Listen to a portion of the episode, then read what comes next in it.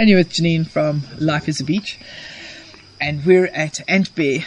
Is it Antbear Lodge or Antbear Eco Lodge or Antbear Guest Lodge? Antbear Eco Lodge. Oh, well, there you go. So I'm Andrew Atwood, and I've been living here for the past 21 years. I used to do some kind of corporate software stuff. It's another life that I've left very far behind me. And no, you haven't, because you're still doing development, your website, yeah. You're still very tech savvy. Yeah, a little bit. We came here to live a sustainable, self-sufficient lifestyle. We kind of arrived at tourism because when we got here, I worked out that using the internet on a party line was just not going to happen. Did you still have one of those turning? No, we didn't have a turning one, but we had 14 people that used the same telephone line. And if one of we didn't hear each other anymore, but if one person picked up the phone, it cut off the internet connection. So it was actually an unusual thing. Oh, that must have been fun. Yeah. So that meant we had to do something else. And so we looked at doing tourism. Agriculture just seemed like far too much work for me. And So we started 21 years ago, and we've built this place we're incredibly proud of. We're into all this alternative building technique, so we've built with straw bales, rammed earth, cob, old bottles, sun-dried bricks, and we've made some really nice structures. They've got a very organic feel to them, and I'm very much into this upcycling other people's rubbish. So the whole concept is to give something a new life that's actually had reached the end of its life.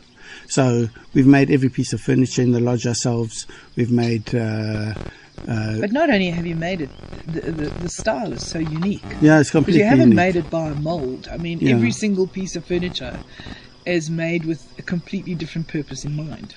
Yeah, and it's we've got windows that have got frames that look like chickens or baobab trees or whatever we felt like doing at that time. And your doors open with such unique mechanisms. We've got wooden hinges, wooden locking mechanisms. So we've had a lot of fun with this, I must say. And one of the things that we've got that is particularly different is that we have a luxury cave, which we use for accommodation.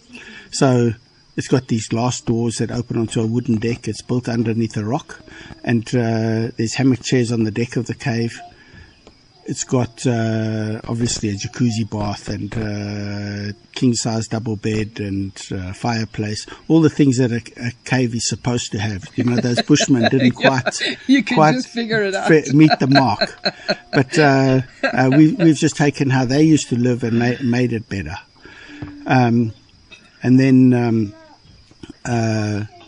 The lodge is all about about self-sufficiency as much as possible. So we have our own organic vegetable garden. We have our own chickens for eggs, cows for milk. We bake our own bread. We even make our own cheese. That is if we've got enough milk. So we use the excess milk. We make our own yogurt. And the food that we prepare, we try as much as possible to do a farm-to-fork concept. So using as much of the produce from the farm as we can. So we don't ever really have a menu. We don't have a standard menu. We just use what we've got and make really nice home-cooked food out of that. Then from the activities that we offer on the place, we've got... horses and do horse trails. We're ideal for beginners. We use the gentler horse whispering methods to train the horses, and then we go for slow outrides on the farm.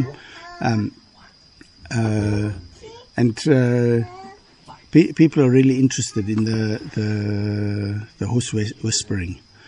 Then we've got... you have to tell me, what is horse whispering all about? So horse whispering is basically just a way to train a horse without hurting the horse.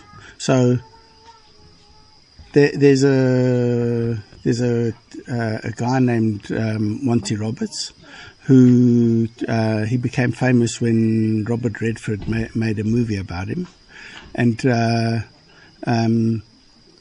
he was abused as a kid, and he thought there must be a better way to train these horses.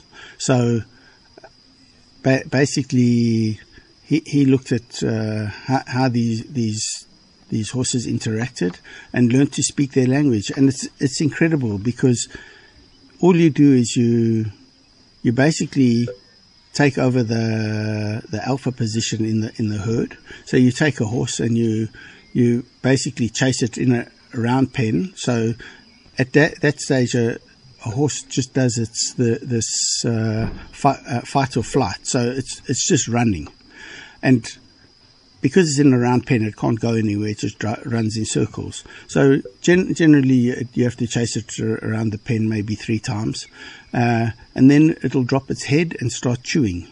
As soon as you see that sign, all you do is you stop chasing it and turn your back on the horse and ignore it. And you know what? That horse turns around and it comes and puts its head on your shoulder. And you can go from that, from a horse that's never been ridden before, and then put a saddle on it, repeat the process, and you can basically get on the horse and ride it. And it's as simple as that. You don't have to break these things in. You can just ask them to be part of the situation and do it out because they want to do it.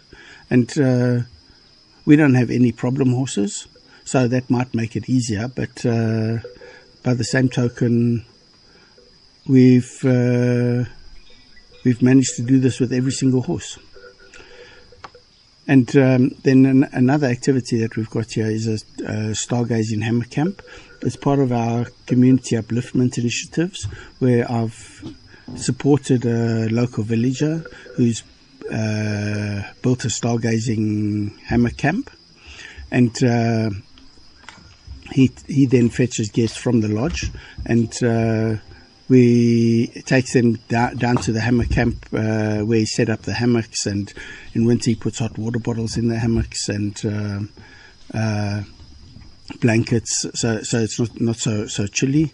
And then he tells them African folktales about the stars, how the sun and moon got into the sky, why the sky is so far away, about the... That's so interesting, though. These African maidens who threw the ashes into the sky to make the Milky Way, and a whole lot of other stories like this. And people absolutely love this. So it's not really a traditional stargazing, it's more storytelling, and that's what makes it so unique.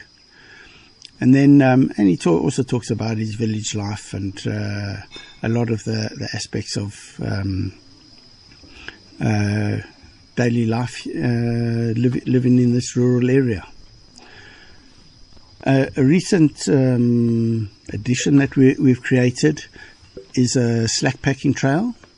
And what's cool about the slackpacking trail is that we walk. It's a 3-day trail, and you walk lodge to lodge. So you start off the first night at Ant Ped Lodge, and then the second night you sleep at Leopard's Lair Lodge, which is about 15 kilometers away, maybe 3 kilometers away in a straight line. But after you've walked it, it's like 15 kilometers. Probably 50. And then from Leopard and then from Leopard's Lair, we walk across to the Zulu Waters Game Reserve and stay at Shaka Lodge. And then on the 3rd day, we walk back to Antbear Lodge, where you pick up your car. And the nice thing is we transport all the luggage for people. They do this kind of hiking, camping experience, but they don't have to cook any food. They don't have to sleep in a tent, and they don't have to carry anything. So that works really nicely. And what's really spectacular about the hiking trail is you get to hike inside a game reserve. You see rhinos and buffalo, eland, and that's something really special.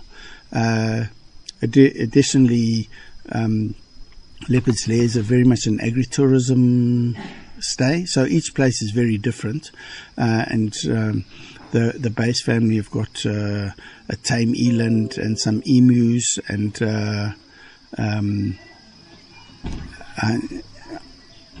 bottle-fed sheep, and the list just goes on. And it's a really nice experience. And we only take small groups, and it's guided. So we've got a local guide from Escort who goes with people, and it's a really... Is it quite a hectic walk, or not such a hectic walk? I've heard it told both ways. Some we people did the Drakensberg canopy tour a couple of days ago, and we walked out of the ravine after we'd done the tour, and I must tell you, it must have taken us at least an hour and a half. This is a hectic walk. We're still feeling the after effects. The zip line was easy. So effectively, this is, you have to walk for at least four hours a day. I've had people tell me that this has been absolutely epic and unachievable. And then I've had others that have said, well, where's the walking starting?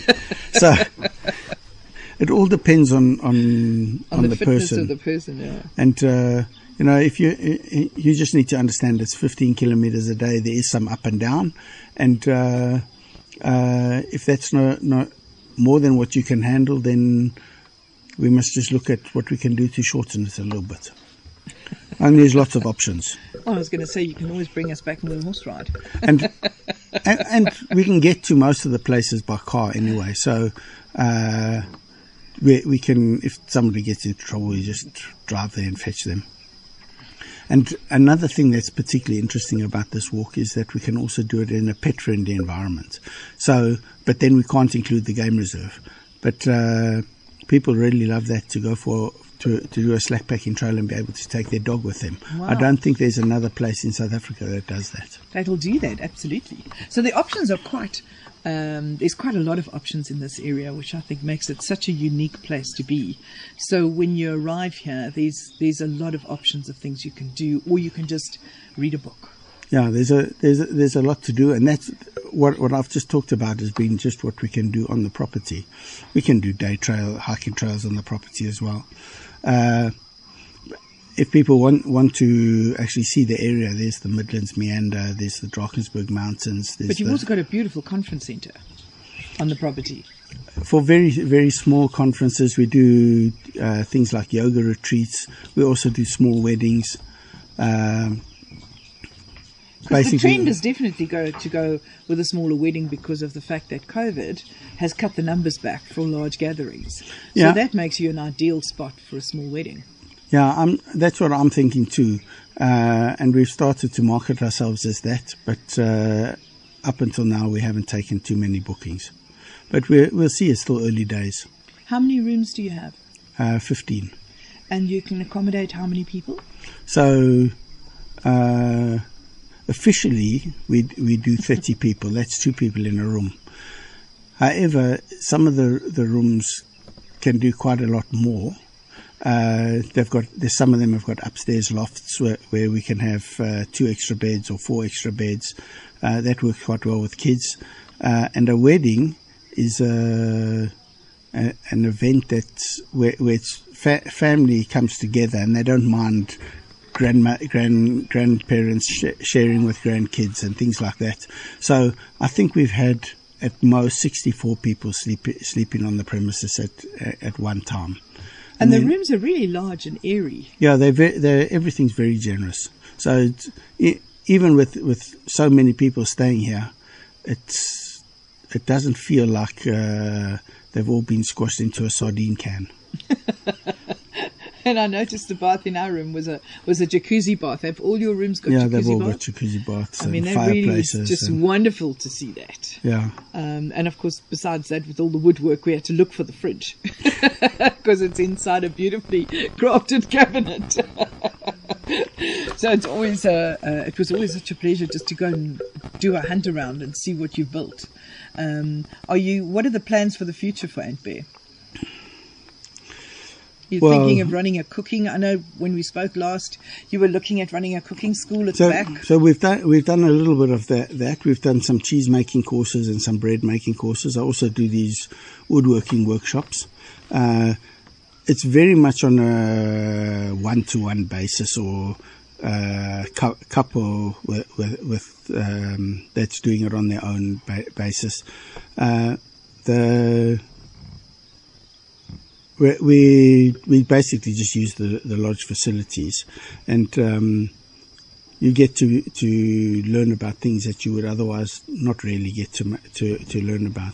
So I mean, there's not many places where you can do a cheese making course or a woodworking course. No, that's what I think is so unique about it. And you end up making something that you take away with you. So with the cheese, obviously, it's not matured yet, but people take a round of cheese with them when they go, that they made themselves. Or with the woodwork, we sort of work out what people would like to make, and then we make a piece of furniture and they take that with them. We've done lamps, and we've done... I had one girl who did... she made a chessboard and a whole lot of chess pieces for her boyfriend. She actually got most of it done, but she still needed to sand it off and varnish them that she was going to do it once she got home. We've also made a cupboard for putting hats and shoes and things at the entrance of a house. So somebody wanted to make that. Right. No, so we've I've noticed a lot of your chandeliers have got different ideas, like they've got wood with cups in them. We've also got chandeliers that are made like an aloe, and we've made the leaves of the aloe and the root of the aloe out of little bits of wood. And it's amazing. So some old copper pipe that's been made into the flowers of the aloe, and then we put light fittings onto the end of the copper pipes, that made a really nice feature. So what's the future for Antbear? You've got to be building something new, doing something new, because I don't think I really I don't really know what the future holds. It's been very difficult in tourism the past 21 months, and I'm not sure what how it's going to change. But then I suppose if you'd asked me this question 21 years ago, I would have also said, I don't know what the future holds. So we kind of do something all the time. We keep busy, and we come up with new ideas and implement them and just keep going. Has the Drakensberg itself evolved since you arrived 21 years ago? Because I've noticed when we were driving through yesterday, it's still difficult to see where your neighbour is. Yeah, no, that's a really interesting question, because when we came here 21 years ago, I thought this was going to be like the new Nottingham Road. Nottingham Road was expanding at an unbelievable pace, and there were a lot of places around that it seemed like in 20 years this would become quite a civilized place. Well, it's actually gone the other direction. Probably more than half of the tourism places that were in our greater region no longer exist. Possibly even more than half. So it's actually become more rural. While places like Nottingham Road have just mushroomed. I don't really know why it is, because I see all the advantages of living where we live, and none of the advantages of living in these urban places that have become quite built up and overly civilized. And with that, they become overly expensive. So I think the lifestyle of living out here is it's just perfect. And especially now that you have the right internet and you're not sharing a party line. Definitely the internet has improved. Cell phone reception has improved. Oh, it has. We noticed that as well. Yeah, we definitely noticed an improvement in cell signal. And especially in light of this COVID situation, I don't think that there's a better place in the world that I could be weathering the storm.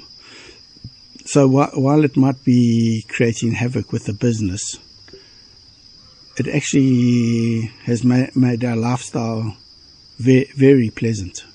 You know, you can imagine what a lockdown feels like when you live on 220 hectares of land, and you've got to walk for like 4 hours before you get off your own property. But it's such a tough life. Yeah, it's the lockdown. In fact, we got a lovely story about the lockdown. When it first came, we thought this lockdown we've got to take seriously, and we closed the gate, and we only opened the gate 59 days later. Wow. And what did we go out and buy when we went out? Cow food and coffee beans. So having our own milk and baking your own bread and all these kind of things, it was actually there was very little unpleasantness about it, and we gave people the option. So, as far as the staff went, they could either go home and spend lockdown at home, or they could come here and spend lockdown here, and just live here.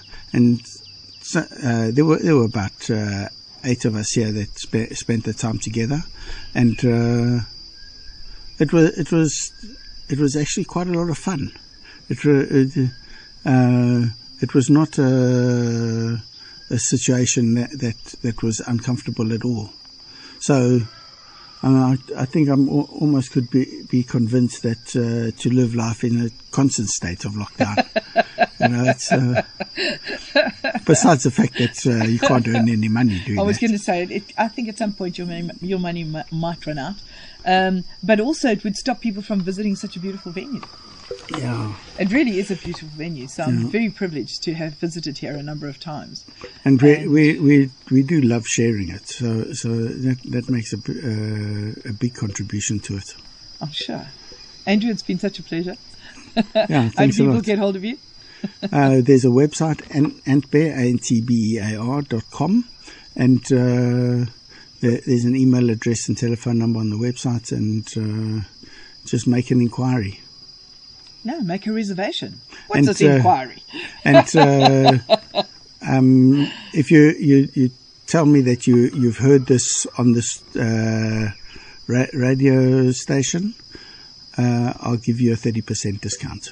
Awesome, thank you. Okay. I'm Janine, and you've been with Life is a Beach, and I've been with Andrew Atwood at Antbear Lodge.